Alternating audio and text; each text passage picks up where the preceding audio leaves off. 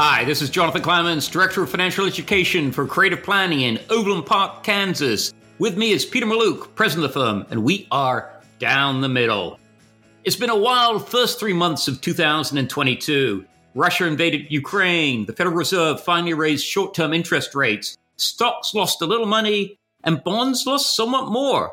But, Peter, let's start by talking about perhaps today's most pressing economic worry inflation. Consumer prices have climbed almost 8% over the past 12 months, but the pain hasn't been evenly distributed. Energy prices and cars, notably used cars, are up a lot. Meanwhile, the cost of medical care has only climbed a few percent. Who knew we'd be talking about low increases in medical costs? Wouldn't that suggest, Peter, that the impact of these price increases isn't hitting Americans equally? Well, definitely the impact of price increases isn't hitting Americans equally. It's hitting low wage earners much, much harder.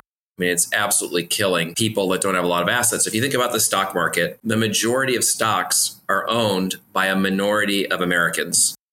And so if you think about in general what's gone up the last few years, it's things that you own. If you own real estate, if you own a business, if you own stocks, you saw those things go up. And if you don't own those things, you didn't really have anything appreciated except your cost of living. Healthcare went up a little bit, but food went up a lot. Cars went up even more. Keeping a roof over your head, whether you were renting or buying, went up a ton, a record amount. And so if you've got a fixed wage, I mean, if you're making $15 an hour, $20 an hour, inflation is absolutely killing you. It's creating a much larger gap than we had going into the pandemic between the different classes in the United States. Inflation has really deepened that wedge. And of course, one of the big increases that we've seen of late has been the increase in energy costs, cost of heating a home, the cost of putting gas in your car. And that's pretty much an unavoidable cost. Demand is, as economists like to say, inelastic. You've got to put the gas in your car. You've got to heat your house. Yeah. If you're in that middle to upper class in the United States, well, you probably own a house. You probably have a 401k with stocks. So your energy stocks went up over the last two years. Your stocks in general went up over the last two years. The value of your house probably went up a lot over the last two years. So you think things are fantastic, even though you're paying more at the pump, even though you're paying more at the grocery store.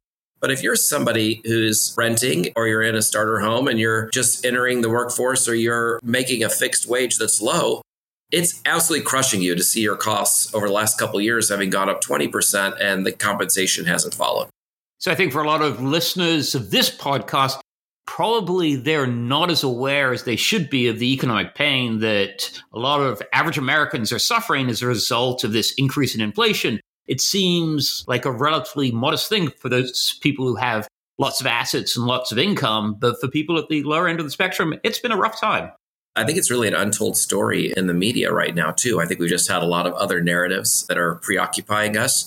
But I think the after effect of this is going to be a big issue that the economy is going to have to face. A lot of decisions we've made in the last couple of years that we're going to have to deal with later, whether it's trying to keep Russia's currency out of the international markets, or whether it's what the impact of inflation has been on low wage earners. There are so many things that are going to have very big macroeconomic effects in the future and social effects that somehow Congress and the future presidents are going to have to sort through.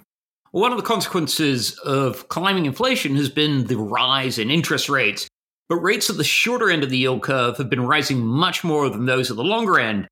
And one of the results of this is there's been a lot of buzz of late about the yield curve and what it means if it inverts. Today, the yield on the two year and 10 year treasury notes are almost identical, which isn't a normal state of affairs. Usually you'd expect the 10 year yield to be significantly more. You know, one of the things that an inverted yield curve is said to portend is an economic slowdown. Do you think the uh, the inverted yield curve that we're on the cusp of having is indeed sending a signal that the economy is going to slow, Peter? You know, it is true that when the yield curve is inverted, meaning the cost of borrowing in the short run is actually higher than the cost of borrowing in the long run, there is a recession in the future. The issue is the recession usually comes eight months to 18 months later. And before then, the stock market goes up on average 20% or more. So it's not just so simple as, hey, the yield curve's inverted most of the time that leads to recession. Well, the economy expands and contracts. That's what it does. It never goes straight up. It's called an economic cycle for a reason. And so there's always expansions and contractions. The contractions are called recessions. And so it's not it inverts and tomorrow we have a recession. So this idea that that's a signal that's actionable, I don't think is realistic. What it does is it tells us that people that are loaning money for the long run do not think the economy is going to remain very strong. And so that's why they're willing to take a low yield over the long run. And so it tends to be a warning signal, but it's a warning signal that's not actionable. And if you took action on it today, most of the time, you would be a significant net loser. So, just a further warning about the warning signal, Peter, is twofold. One, the last time the yield curve inverted was in mid 2019. Of course, we had an economic slowdown in early 2020. But however powerful the yield curve is as a predictor, it can't predict pandemics. The reason we had an economic slowdown is because of COVID 19. So who knows? If the pandemic didn't come along, maybe we wouldn't have got that economic slowdown. I think the other thing that people should also be aware of is the degree to which the Federal Reserve is intervening in the bond market is much greater now than it was a dozen years ago. So who knows where interest rates would be today if the Fed hadn't been so heavily involved in the bond market. I'm just not sure whether you know we can trust the inverted yield curve to be a signal that recession is coming down the pike, even though it has historically been so. So, Peter, Another big development in the first quarter, we saw the broad US bond market drop slightly more than the broad US stock market. Should investors be changing how they structure their bond portfolios given the recent performance? Or should they be changing their expectations of what they're going to get from their bond holdings? So we've always been a firm that's more owner focused. We want our clients to be owners, not even because of high inflation like we're experiencing now, but because of moderate intentional inflation. The Federal Reserve, part of their job is to create inflation. It's very hard to fight the Federal Reserve. So we've always taken the posture that we want our clients to be owners, which is why the majority of clients, they own publicly traded stocks, publicly traded real estate, private equity, things like that. And we've always been lenders only to make sure that we cover what the client needs over a five to seven year period in case there's a pandemic or a 9 11 or an 08 09 or, or a war that expands. There are things we can't control, and the stock market will go down significantly through many of those events. So the last five years, we've really beat that drumbeat really hard. When rates became really, really low in 2018, we would encourage our clients in our newsletters and our podcasts, hey, let's keep that bond allocation as low as possible you know, today I'd say this year is the first time I've heard clients ask, well, why do I own bonds at all? And, you know, all bonds aren't the same. You know, if I loan money to you for one month, I'm pretty sure you're going to pay me back and I'm going to get a low rate because it's a short period of time. If I loan money to a friend of mine that never pays me back for five years, that's a pretty bad investment. I'm probably not going to get my money back. I'm going to charge a higher interest rate because my risk is higher.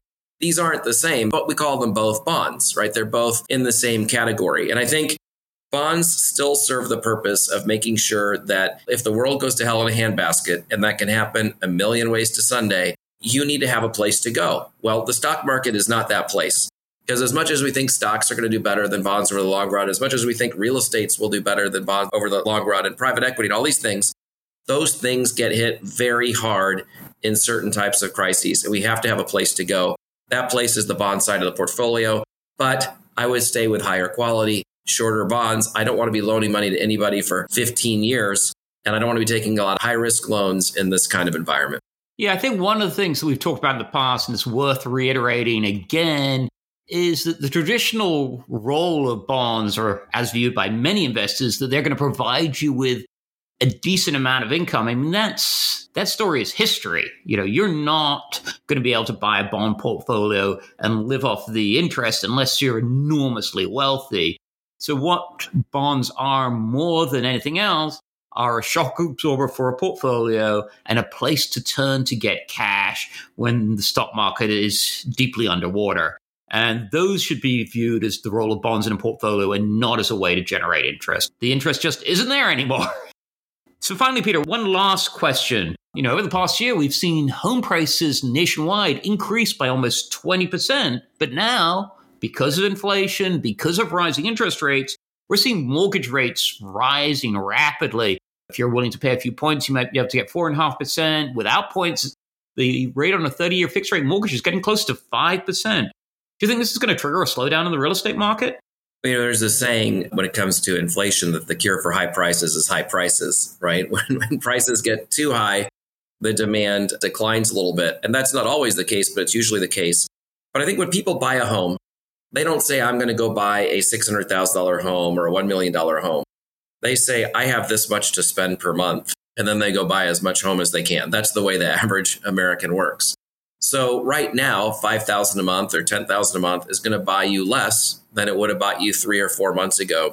So, yes, as interest rates rise, what someone can afford per month is going to decline. It's going to move people into lower brackets. There will be less people that can afford $2 million homes, $1 million homes, $800,000 homes, and so on. So, I do think that rising interest rates are going to slow housing prices. But I don't think they're going to tank them. And I don't think they're going to tank them because the other rule of economics is supply and demand. And right now, we don't have enough supply. We do not have enough homes that have been built for the demand particularly of millennials looking for homes. There's all kinds of reasons for this. There's foreign ownership, a lot of people with two homes now, corporations and institutions buying residential real estate as an investment, trying to turn America into rent holders basically by buying all these homes. Then it's going to be unaffordable and everyone starts paying rent to BlackRock or something like that. I think that we have this demand that's going to stay there, but that we're going to see prices soften as rates continue to increase. All right. And finally, Peter, it's time for our financial wellness tip of the month. So, what have you got for me this month? Well, when you look at the bond side of the portfolio, again, all bonds are not created equally. We want you to have bonds to get through a crisis, but just look through your bonds and make sure that you are not invested in a long term bond fund or a bond that's taking excessive risk, a high yield bond fund. That your high yield bond fund is going to behave like a stock in a down market, so it's not really helpful.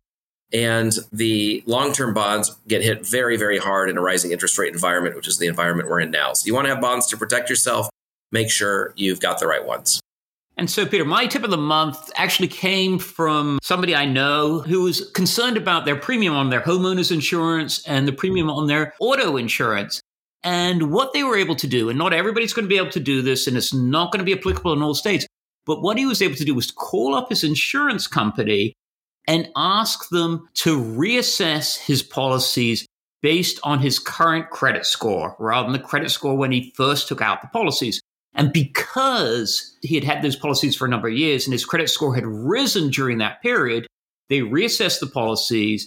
The premiums came down more than 20% on both his homeowners and his auto insurance. Now, I'm not saying every listener to this podcast is going to be able to do this, and I'm not saying you should do this if your credit score has not risen in recent years, but if you've had long term policies and your credit score has improved over that period, it may be worth making that call to an insurance company and asking them to reassess your policies based on your current credit score. And you could find yourself with significant premium savings. Great idea.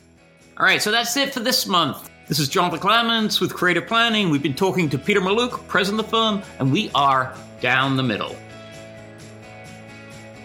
This commentary is provided for general information purposes only and should not be construed as investment, tax, or legal advice. Past performance of any market results is no assurance of future performance. The information contained herein has been obtained from sources deemed reliable but is not guaranteed.